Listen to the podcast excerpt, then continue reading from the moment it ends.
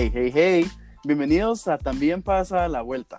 Mi nombre es Erwin y cada semana me siento a conversar con un ser humano extraordinario sobre un tema o circunstancia personal que creo tal vez está ocurriendo a vos, a alguien que conoces o que quizás solo te parece interesante. Esta semana tengo el gran honor de estar platicando con alguien a quien he admirado desde el primer día que la conocí. Ah, su nombre es Lucy, ella tiene 27 años, es licenciada en alimentación y nutrición y tiene un posgrado en seguridad alimentaria. Le encanta bailar, ver TED Talks en YouTube y jugar con maquillaje. Actualmente estudia un taller llamado Cuerpo y Acción y el día de hoy me está dando de su tiempo para que podamos todos aprender a desconstruir esas ideas tóxicas sobre la nutrición que pues nos enseñaron a muchos de chiquitos. ¿Cómo estás, Lucy? Bienvenida. Hola, Erwin. Muchas gracias por invitarme. Estoy muy contenta eh, de estar en este espacio y de que vayamos a compartir estas cositas. Y pues nada, ya, démosle. de una, me encanta. Antes de empezar las preguntas que pues tú y yo ya platicamos, que vamos a tocar el día de hoy, primero quisiera que nos compartieras cómo supiste que querías estudiar nutrición. Eh, en realidad fue un proceso como medio feo y en el camino me di cuenta que me gustaba porque eh, cuando me hicieron los exámenes de aptitud, ya sabes, como tenés como 16 años y te hacen este examen para ver cómo diga bien, lo primero que me salió, así mi primera opción era diseño de interiores y a mí como estas cosas estéticas me gustan muchísimo, pero luego pensé, bueno, creo que eh, como el pensamiento que tenía en ese momento era necesito estudiar algo científico. Y bueno, pensé en química biológica, no, química farmacéutica tampoco. Y luego llegué a nutrición y supe que desde la nutrición podías ver temas como seguridad alimentaria. Y pues bueno, desde chiquita me crearon como con este pensamiento de, de, de, considerar cuestiones sociales, eh, políticos sociales, ¿verdad? Em, y pensé, bueno, esta puede ser una entrada desde el lado científico, digámoslo entre comillas, de toda la desnutrición que sabemos que ocurre en el país. Y por eso me metí, pero realmente la nutrición es un campo súper vasto, infinito, y creo que no nos hemos dado cuenta lo suficiente de todas las ideas em, coloniales que existen sobre la nutrición y cómo esto afecta cuando nos alimentamos. O sea, realmente, si yo te pregunto si en el, en el colegio o en la U en algún momento te hablaron de buenas prácticas alimentarias, o sea, tuyas, de, cómo comer balanceado, probablemente nunca las recibiste. Y eso debería ser algo esencial, es lo que hacemos. es lo que hacemos por lo menos con, el, con una sexta parte de nuestro tiempo durante el día, ¿verdad? Totalmente. Y me alegra mucho que lo hayas mencionado así porque justamente el título del episodio así es, quieres comer mejor, desaprende, descoloniza, reconstruye. Y justo eso es lo que vamos a empezar a ver ahora. Cómo en tu experiencia, no solo profesional, sino personal, uh, puedas compartirnos cómo podemos quitarnos estas ideas maliciosas de, de comer. Y entonces, empezando ya ahora sí con estos temas, ¿Qué ideas, Lucy, o conceptos enfermizos existen en Guatemala, en Latinoamérica eh, y en el mundo sobre estar sanos? Y estoy haciendo mis deditos con comillas.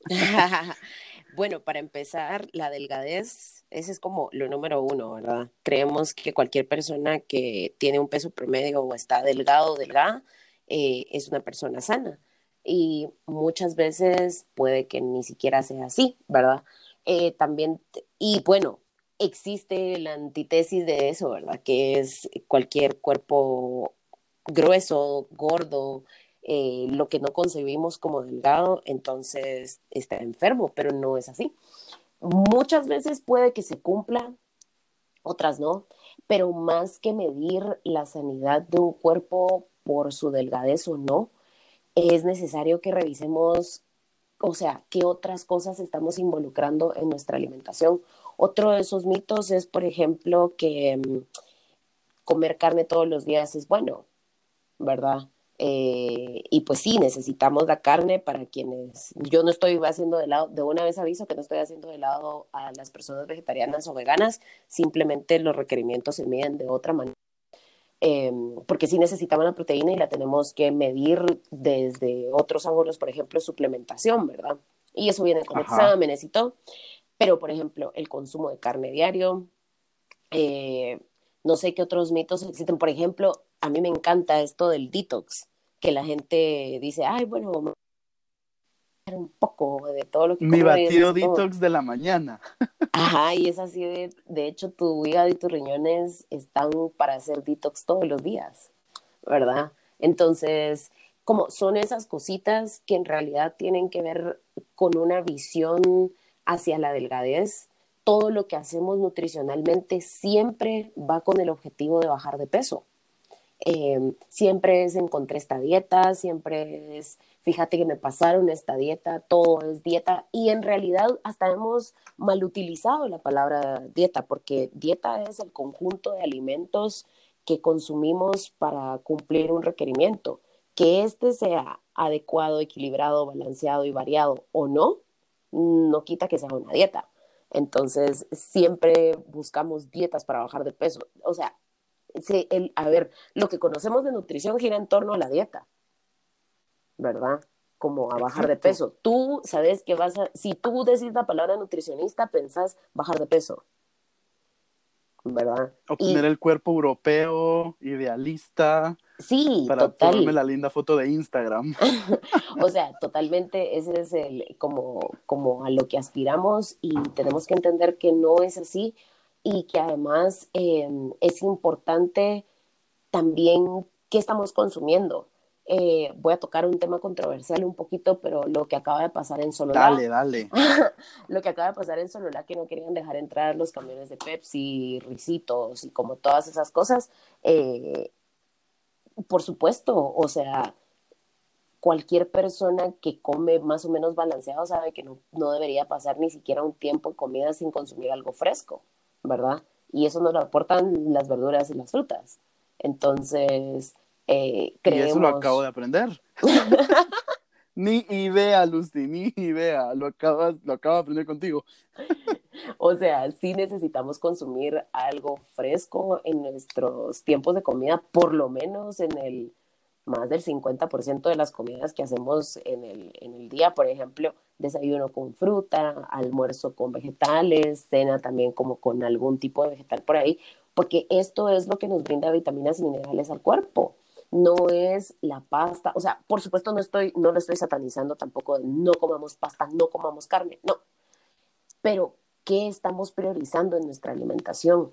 Por ejemplo, este es un ejercicio que les puedo dejar eh, hace una lista todos los días antes de irte a dormir que de todo lo que comiste venía empacado, procesado, ¿verdad? Y date cuenta de, de, de, qué porcentaje de tu dieta constituye un alimento procesado y empacado. Entonces, como que desde ahí venimos pensando que si dice light, si dice bajo en grasa, si dice bajo en sodio, en azúcar o en lo que sea, es muchísimo mejor, sin importar si eso tuvo que pasar por muchos procesos eh, industriales para quitarle todo eso que ya tenía el alimento naturalmente. Realmente, o sea, solo ahorita te mencioné, no sé ni, hasta dónde me fui, no sé cuántas cosas te mencioné.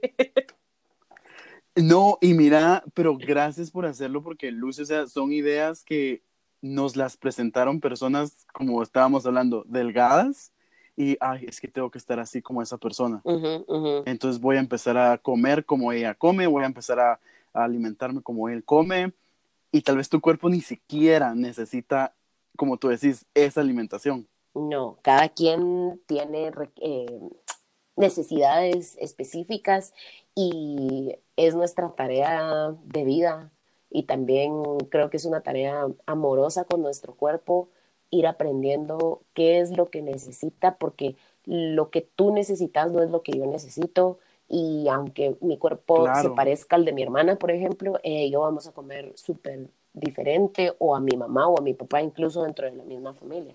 Entonces sí es importante tener en cuenta em, que tenemos, sí tenemos que educarnos nutricionalmente, ¿verdad? Y no solo a pura Wikipedia y Google. Totalmente. Y Lucy, estos conceptos e ideas que hablamos y que hay muchísimos más, y como tú decís, aquí hay tela para cortar por tres horas, ¿verdad? ¿De dónde, de dónde provienen estas ideas o conceptos? De todos lados, realmente nos bombardean de esto en nuestra casa, em, gente cercana, por ejemplo, nuestras maestras en el colegio, las mamás de nuestros amigos, nuestros amiguitos, realmente las venimos escuchando desde que somos niños, ¿verdad? Em, por ejemplo, toda esta creencia de que un niño tiene sobrepeso y a partir de los 9, 10 años empiezan a querer intentar ponerle dieta cuando en realidad deberían ser los papás quienes ponen el ejemplo de una buena alimentación, ¿verdad?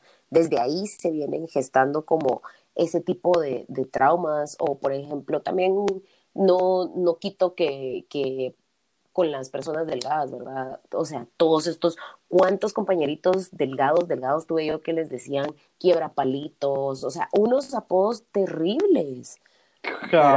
Entonces, como que realmente te lo imponen desde cualquier lado, no podría echarle la culpa a una sola persona porque como sociedad eh, nos lo enseñan y nosotros también lo replicamos hasta que al fin llegamos y entendemos que todo lo que hemos estado diciéndole a los demás acerca de sus cuerpos y su alimentación es violento.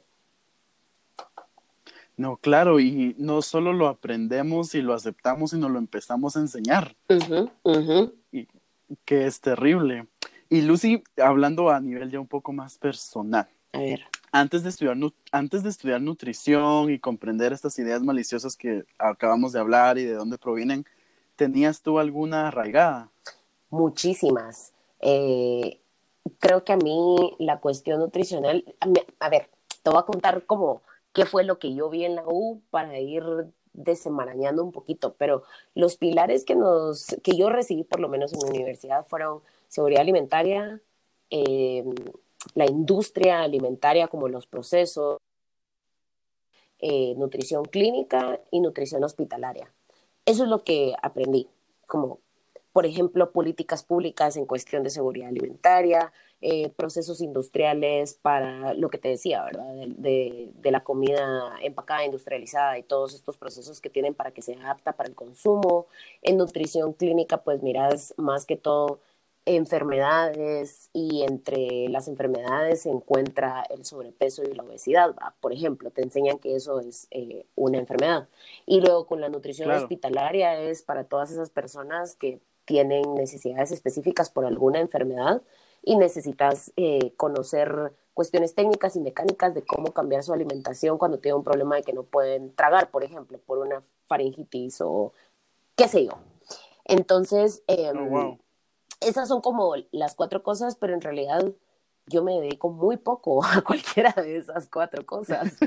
Eh, creo que, bueno, sí me considero nutricionista clínica, pero en realidad em, lo que yo descubrí gracias al, conocimiento teórico que ya tenía fue que hace tres años emprendí como este camino de, había salido de una relación abusiva em, y tenía muchísimo sobrepeso por cuestiones de ansiedad y porque también mi cuerpo tiende a tener sobrepeso. Entonces, eh, también tengo ovario poliquístico desde que soy adolescente. Em, empecé a querer bajar de peso y hacer ejercicio y dieta, porque yo sabía cómo hacerlo. Y lo hice durante meses hasta que al fin me di cuenta que si no recibía terapia psicológica, solo no iba a bajar de peso. Lo mío era una cuestión emocional. Como me di cuenta que era emocional, empecé a meterme, pues, fui a terapia, eh, empecé a, averiguar un poco más acerca de cómo influían las emociones en nuestro cuerpo.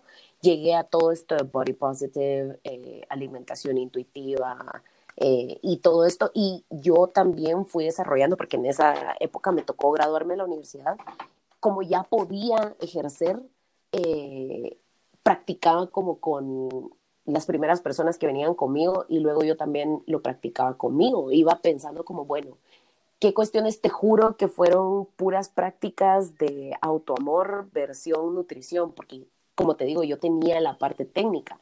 Entonces, que ahí fue donde me empecé a preguntar, ¿qué cosas tengo tan arraigadas dentro de mí que no me permiten caminar en paz con mi cuerpo, con mi peso, con mi alimentación? ¿Qué está pasando? ¿De dónde viene esta ansiedad? Y entonces eh, me di cuenta de cuánto odiaba mi cuerpo, eh, de, de qué tan mal comía porque siempre buscaba comer para estar delgada eh, y que eso al final era castrante. Cuando yo empecé como a permitirme hacer eso, finalmente todo empezó a cambiar. Pero, o sea, los, como las, las cuestiones así como un trauma específico no existe. Era una cuestión como más general de odio mi cuerpo y no me gusta. No, y mira, primero que todo, gracias por abrirte en esta parte con nosotros y compartir eso que es personal. Y a mí me pasó igual.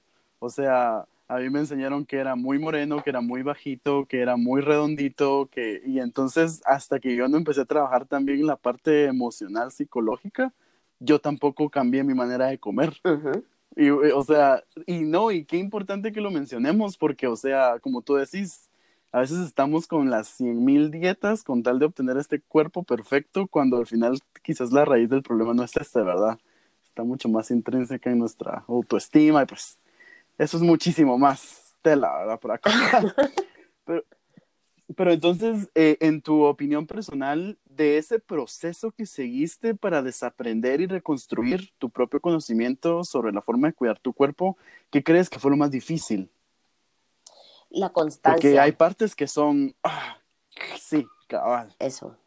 Eh, y también con la constancia entendí, estoy ahorita con, en, un proceso terapéutico también y mi psicóloga me dijo algo que me ha ayudado muchísimo. Yo desde hace años sé y tengo bien presente esta frase de sanar no es lineal. Y no solo no es lineal, lo que aprendí recientemente es que va como en una espiral.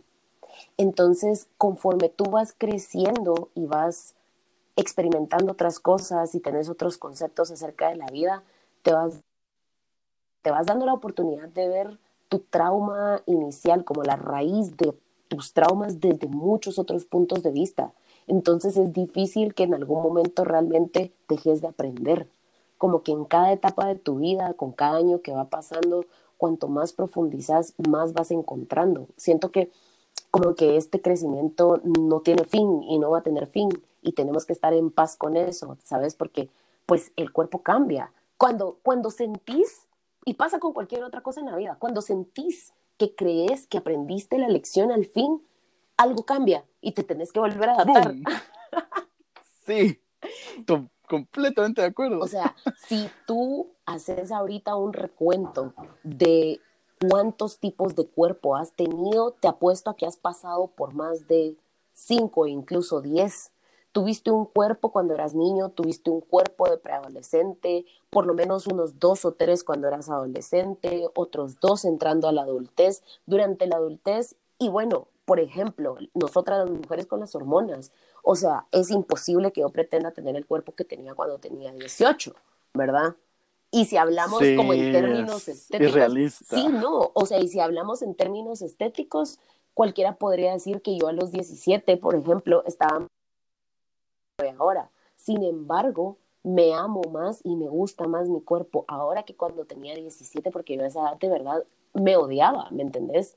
Entonces, como vas encontrándole el valor a cada lección eh, y, o sea, solo no, no hay fin, ¿me entendés? Para el crecimiento y lo que tiene que imperar en nuestras decisiones es por qué lo estoy haciendo. ¿Lo estoy haciendo para los demás? ¿Lo estoy haciendo para mí? ¿Cuál es mi objetivo? Tenemos que atrevernos a ver hacia adentro y, abrazar eso y decir, bueno, Sin miedo. sí, pues esta también soy yo y esto no me hace menos. O sea, no existe un ser humano en el mundo que no tenga un poco de oscuridad y un poco de luz, aunque sea. Algunos van a tener diferentes proporciones, pero somos eso, somos luz y oscuridad, somos traumas y somos cosas bonitas, somos arte y somos también destrucción y caos. Eso somos, somos seres completos, complejos y profundos y, Y por eso mismo tenemos que entender que esto va a ser para siempre y los procesos son, tienen que ser constantes. O sea, si tú crees que vas a hacer unos ejercicios de autoamor durante dos meses y ya, ay, bueno, ya después todo bien, súper cool. No, pues no, mi ciela. no, mi ciela. Bájate de esa nube, mi amor, porque... Esto es para siempre. No, y me encanta que lo digas así porque creo que algo que los humanos no hacemos es ver al interior con sinceridad y con la actitud de tal vez lo que está ahí adentro no me va a gustar, pero soy yo también. Y no tiene nada de malo que esté ahí. Lo, lo, malo es quedarme así, ¿verdad? No, no crecer y transformarme.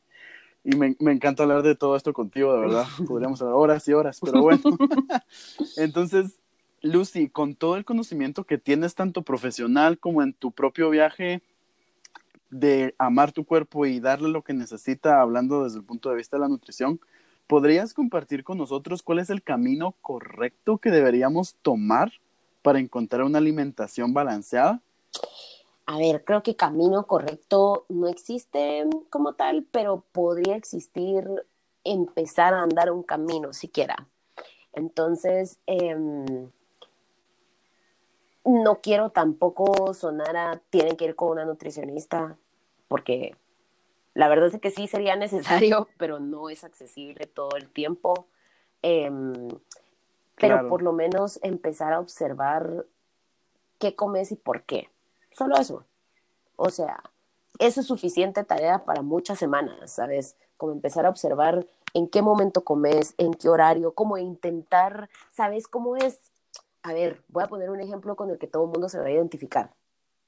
Tú empezás a conocer a alguien y empezás a observar sus rutinas.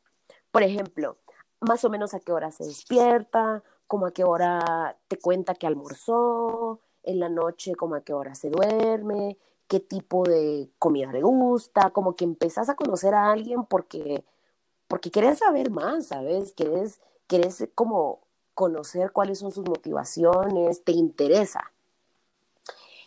El interés. Eso, o sea, realmente empezás como a ver sus patrones, sus costumbres, eh, las cosas que no le gustan, las que sí, y se te van quedando y las vas reconociendo cuando aparecen, ¿sabes?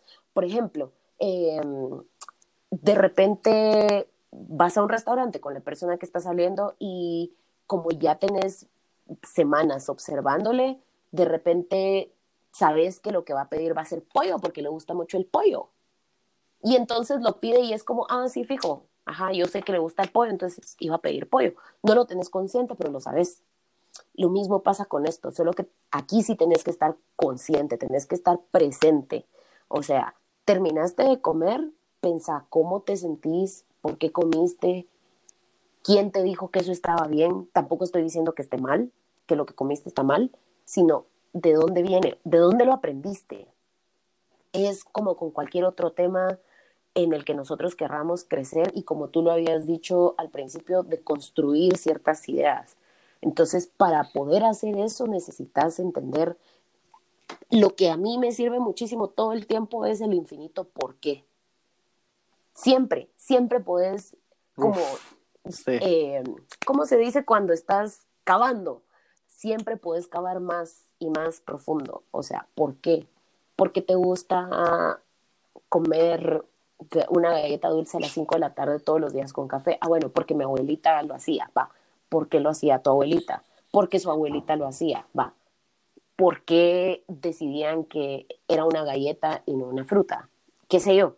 Eh, porque mm, eh, las galletas. Empezás, a desmenuzar. Solo te vas y te vas y te vas y te vas y tenés que atreverte. Van a haber cosas que te van a dar mucha tristeza de repente, otras mucha felicidad y orgullo de las cosas o de las buenas o malas costumbres que te daron para comer, por las razones que sean. Porque en contextos como este puede ser tanto una cosa como qué bueno que mi familia tuvo oportunidad de poder comer esto y otras veces puede ser ¿Cómo así? Porque mi familia no tuvo oportunidad de comer estas cosas, que para mí ahora representan, por ejemplo, estatus o salud o bienestar, ¿sabes?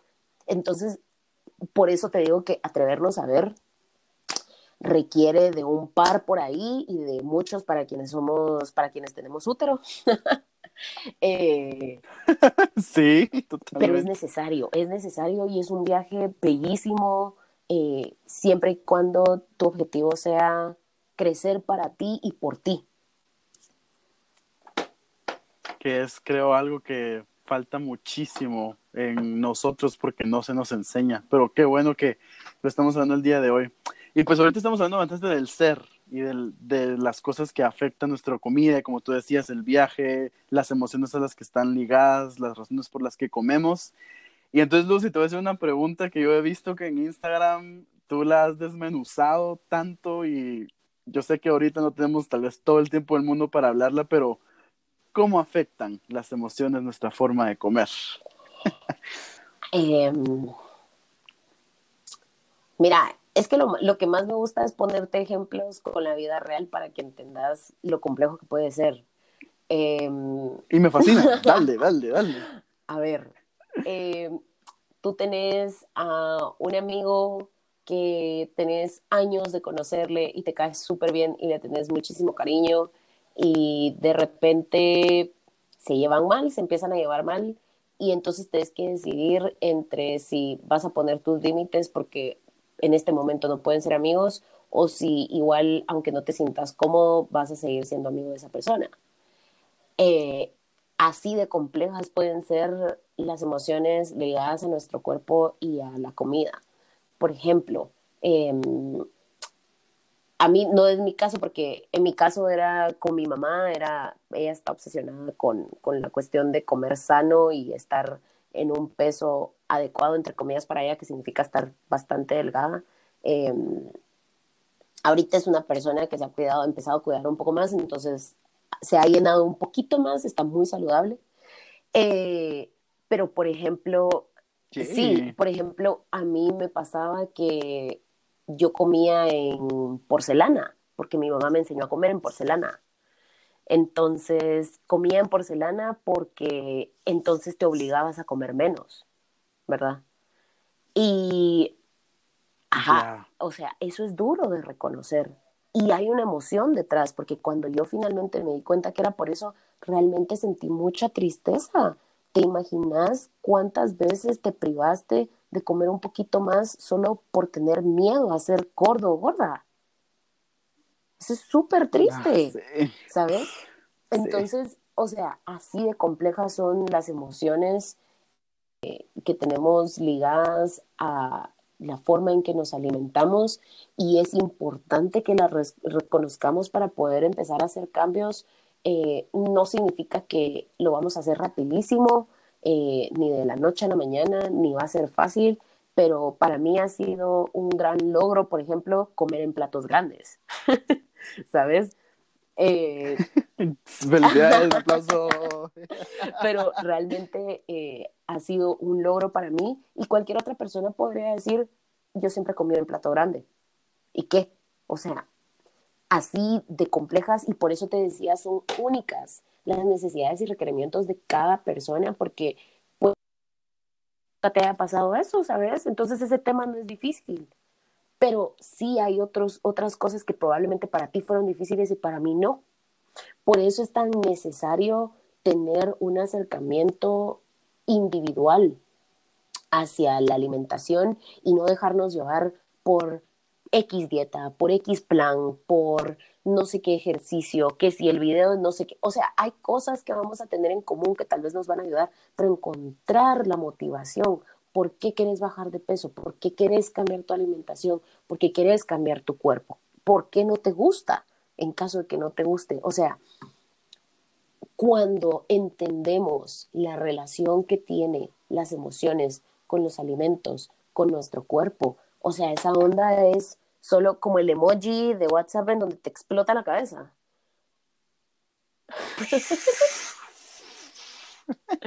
o sea. No, sí, y Sí, no, yo estoy sintiendo ahorita en, mi cabeza también. sí, y aparte de todo, a mí me parece increíble que cada vez seamos más nutricionistas, más profesionales de la salud con este enfoque. Somos pocas, pero ahí vamos. eh, porque realmente las herramientas que nos dieron en la universidad, por lo menos a la mayoría, son muy limitadas. O sea, si yo he podido eh, hacer estas cosas como tanto para mí como para mis pacientes, ha sido porque me he formado en muchas otras cosas que pocas veces tuvieron que ver con algo técnico, mecánico de alimentación y nutrición.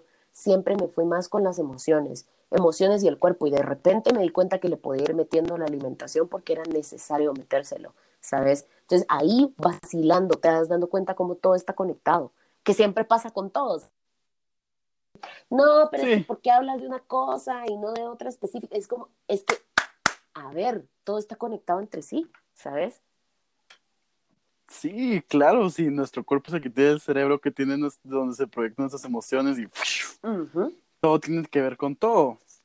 Y pues ah, hay una pregunta que te quiero hacer ahorita y hablamos de las emociones y cómo afectan nuestra forma de comer, pero nuestro cuerpo como entidad corporal donde reside nuestra inteligencia, nuestras emociones, todo eso que somos, nos pide cosas, pide alimentación. Entonces, ¿cómo podemos escuchar y no solo escuchar, sino entender a nuestro cuerpo? Uy, qué pregunta tan difícil. Yo creo que hay muchos, hay muchas maneras de, escucharlo. Una de esas es atreviéndote a sentir em, lo que sea que experimentas cuando estás alimentándote o preparándote tu comida, eh, hay un ejercicio poderosísimo que a mí me encanta y lo he estado como poniendo en práctica con varias de mis pacientes últimamente y es eh, esta cuestión de oler y sentir los alimentos, ver, escucharlos sin antes, sin metértelos a la boca, ¿sabes? Como jugar con la comida, como cuando eras niño y has visto esas fotos divinas en donde están los güiros llenos de frijol y de espaguetis y todo, va. Sí. Como cuando comes mango, ¿sabes? Que solo se te mete entre los dedos. Y entre los dientes y qué importa. Así, como hacer ese ejercicio, por ejemplo, para ir haciendo consciente cuál es tu relación con los alimentos. Puedes hacerte un plato, por ejemplo, de algo que te gusta mucho y algo que no te gusta tanto y antes, o sea, tomarte el tiempo para sentarte, servirte, agarrarlo con las manos, ponértelo cerca del oído y apacharlo, saber cómo, cuál, cómo se escucha la textura, olerlo, o sea, cómo jugarlo con las yemas de tus dedos y por último comértelo. Y a ver si lo que te gusta te sigue gustando igual y lo que te disgusta te sigue disgustando igual. Si sí, si nada, nada cambió, pues no hay problema, tenés identificado eso. Si algo cambió, empezar a preguntar entonces, esos son como ejercicios pequeños que sí, puedes ir haciendo esos ejercicios media vez, te tomes el tiempo. Estoy tomando nota para empezar hoy. Hacelo. Realmente eh, por ahí puedes empezar un poquito, eh, compartir también, por ejemplo, con las personas que tenemos confianza, ¿verdad? Tener una conversación con cualquier amigo de, mira, vos qué pensás de tal y tal cosa y por qué crees, o sea, como empezar a cuestionar tus creencias, eh, de dónde vienen, discutir estos temas eh, eh, con personas con quienes estés confianza y sabes que se lo vayan a tomar un poquito en serio, porque tampoco se, vamos a ser súper serios todo el tiempo, pero por lo menos pensar cómo va. Vamos a hablar de emociones, tengamos el cuidado de hablarlo con la mayor, con el mayor respeto posible, ¿sabes? Porque son cuestiones delicadas y entender que eso son, creo que platicarlo, jugar con la comida, y, mm, y bueno, sí, realmente, si en algún momento querés indagar un poquito más, buscar profesionales de la salud que tengan esta eh, visión de la alimentación más allá de bueno, malo, delgado, gordo, eh, grasoso, no grasoso, ¿sabes? Sino más, un poco más complejas. Em, todo esto también está atravesado por la herencia, entonces también es bonito cuando logras hablar con tu familia, con tu, mamá, tu abuela, las personas que más han cocinado en, tu familia, como qué piensan de la comida, ¿sabes? Eh, tener conversaciones casuales, pero si tenés también eh, la capacidad de pagar para que alguien te guíe un poco, buenísimo, también súper recomendado porque tenés como la teoría y vas haciendo la práctica y estás acompañado y puedes empezar a ver resultados y conste que esto no tiene que ver con subir o bajar de peso, sino de sensaciones en tu cuerpo, con algunos ejercicios, con algunos cambios en tu dieta, siempre y cuando estés contento con lo que estás haciendo, ¿verdad? Con la decisión que estás tomando, aunque a veces eso te incomode. Sí, claro, y deja eso, estar saludable. O sea, yo creo que yo te podría contar las veces en que mi cuerpo ha estado con una salud súper estable y qué rico. Es delicioso sentir que tu cuerpo está... Y que responde. Y pues ya para... Y que responde. Exacto. Y pues ya para ir terminando la, el episodio, Lucy, yo sé que hay muchísimos, pero me gustaría preguntarte lo siguiente. Yo sé que existen muchos trucos y secretos, y otra vez mis manitas no las, están, no las estás viendo, pero están entre, entre comillas, perdón. Ah, existen muchos trucos y secretos para tener una mejor alimentación o para comer mejor. ¿Cuáles son los dos más perjudiciales que has encontrado a lo largo de todo tu viaje o tu vida profesional o que has visto últimamente? Eh, creo que hay, bueno, uy, estoy intentando elegir. a ver, creo que uno... Mm, Más ahorita con esto del coronavirus, mucha gente está hablando mucho de cómo come y que no deja de comer. Tengo dos. Pues Mira, pues, antes de que empezara el coronavirus, em, estaba el boom con la dieta keto. Y esta básicamente consiste en reducir eh, de gran manera tu consumo de carbohidratos y aumentarlos de grasas saludables y proteínas de alto valor biológico. Eh, la, dieta, la dieta cetogénica se creó para las personas que sufren, que padecen, tienen epilepsia y necesitan, se dieron cuenta los doctores que si comían menos carbohidratos, los episodios iban a ser eh, menos intensos y mucho menos seguidos. Entonces, em, también se dieron cuenta que cuando empezaron, pues los pacientes mejoraron, pero también se dieron cuenta que perdían peso y empezaron a comercializar esta dieta como, bueno, esto sirve para bajar de peso. Y realmente, pues las personas que padecen este, este trastorno, pues tendrán gente que les atiende a ellos, pero nosotros que no tenemos epilepsia, ¿por qué queremos estar haciendo eso? Si nosotros hacemos una dieta cetogénica estricta por tiempo sostenido, puede que en el futuro, tal vez no ahorita, pero en el futuro, eh, tus riñones empiecen a fallar o el hígado incluso, porque la carga de proteína y de grasa es muchísimo más alta a la que realmente necesitamos y eso se ve afectado en el futuro. Entonces, eso es súper perjudicial. Por ejemplo, una, una dieta cetogénica que sea específicamente para bajar de peso y que además la hagas según la dieta que encontraste en Google. O sea, por favor no lo hagas, por favor. Oh, malís, sí. Y luego, ahora con lo del coronavirus, por ejemplo, eh, han estado encontrando evidencia científica de que consumir vitamina A y D y E y del complejo B em, es bueno porque eso aumenta tus defensas y que, bueno, la probabilidad de tener COVID es muchísimo más baja y sí, totalmente cierto, pero luego también pasa que eh, si tú consumís todas estas vitaminas, pero no estás equilibrado con otro resto de vitaminas, tu cuerpo no las va a absorber. Es como tirarle agua a un pedazo de plástico intentando que lo absorba, ¿sabes? Si no existen en ese pedazo de plástico, el agua no va a entrar, no lo va a atravesar. Pasa lo mismo con las vitaminas. De nada te sirve que estés tomando un montón de vitaminas y minerales si no tienes una dieta balanceada que te permita tener lo que tu cuerpo necesita para absorber esa vitamina. Entonces creo que por lo menos... Wow, para mí estos han sido como dos de los, de los que he visto este año, mínimo. Uf, sí, no hablemos de los que ya existen, la, la manera de comer de las personas en Guatemala y en el mundo. Entonces ya hoy sí para terminar, como nutricionista, como amiga, como humana, ¿qué te gustaría que las personas que están escuchando supieran acerca de, mis manitas otra vez, comer bien? Que es complejo. Em, comer bien no se trata de solo bajar de peso y estar sano, entre comillas. Em, sano como nosotros concebimos esta imagen de sano. Cuando yo digo sano, pensamos en personas delgadas.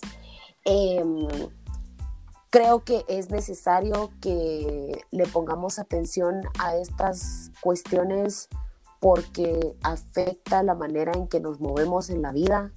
Eh, realmente la alimentación puede definir la energía que tenemos para cumplir con nuestros propósitos en el día a día. Es básicamente, literalmente la energía es, eh, los alimentos son energía y eso es lo que consumimos para estar vivos. Em, entonces es complejo, es necesario y crucial que fomentemos esta necesidad de querer conocer y saber más eh, en nosotros mismos, en nuestros cercanos, siempre con un eh, acercamiento amoroso, porque tenemos que entender que esto ha sido un proceso traumático para muchos de nosotros, sino para la mayoría, para todas las personas en este mundo. Em, claro, claro. Que no, o sea, y que también es un camino muy bello y que podés elegir no hacer el proceso solo, eh, y va a haber mucha gente que también está en lo mismo, cada vez somos más. Em, es necesario porque también es una cuestión que a nivel sociopolítico es revolucionaria. Entonces pienso que em, en mi nada humilde opinión, creería que eso. No, y ¿cuál humilde opinión? La opinión, una opinión acertada inteligente, con fundamento. Y pues por favor, todos tomando nota. Espero que se estás escuchando. Ya escribiste todo lo que Lucy dijo. y pues entonces, de verdad, Lucy, eh, para mí de verdad, yo te he admirado desde el día uno en que nos conocimos hace algunos años. Lucy y yo tuvimos la oportunidad de trabajar en la misma empresa hace algunos años y ella tiene, yo, no, yo sé que esta energía que tiene está llena de una pureza humana y te lo digo hoy acá y por eso siempre te he admirado y te da un honorazo tenerte. muchas gracias por tus bellas palabras y por invitarme y espero que pronto podamos volver a hacer algo. Em, y bueno, por supuesto que necesito y quiero hacerme promoción. Síganme en la otra dieta en Instagram. Eh, por lo general voy subiendo por ahí cositas, tips. Eh, vamos desmitificando cosas. Me pueden escribir también. Y, pues eso, pues nada, muchas gracias por la invitación, te admiro muchísimo, me alegra muchísimo que estés haciendo esto y espero que continuemos en comunicación. Por supuesto, y te me adelantaste, porque ahorita mi outro. Entonces, iba a decir que a todos, gracias otra vez por escuchar otro episodio de También pasa a la vuelta. Si le dan clic a la opción detalles del episodio, van a encontrar los links de las redes sociales de Lucy para poder contactarla y pues poner cita o preguntar por tips. Tiene dos Instagrams, vamos a dejar el personal y el de la otra dieta, que es donde ella está ayudándonos a todos a lograr este cometido de, de desconstruir esas ideas tóxicas. Mis redes sociales también están en la descripción del podcast para que nos encontremos en línea y podamos continuar con la conversación. Los espero la otra semana. Chao, gracias, gracias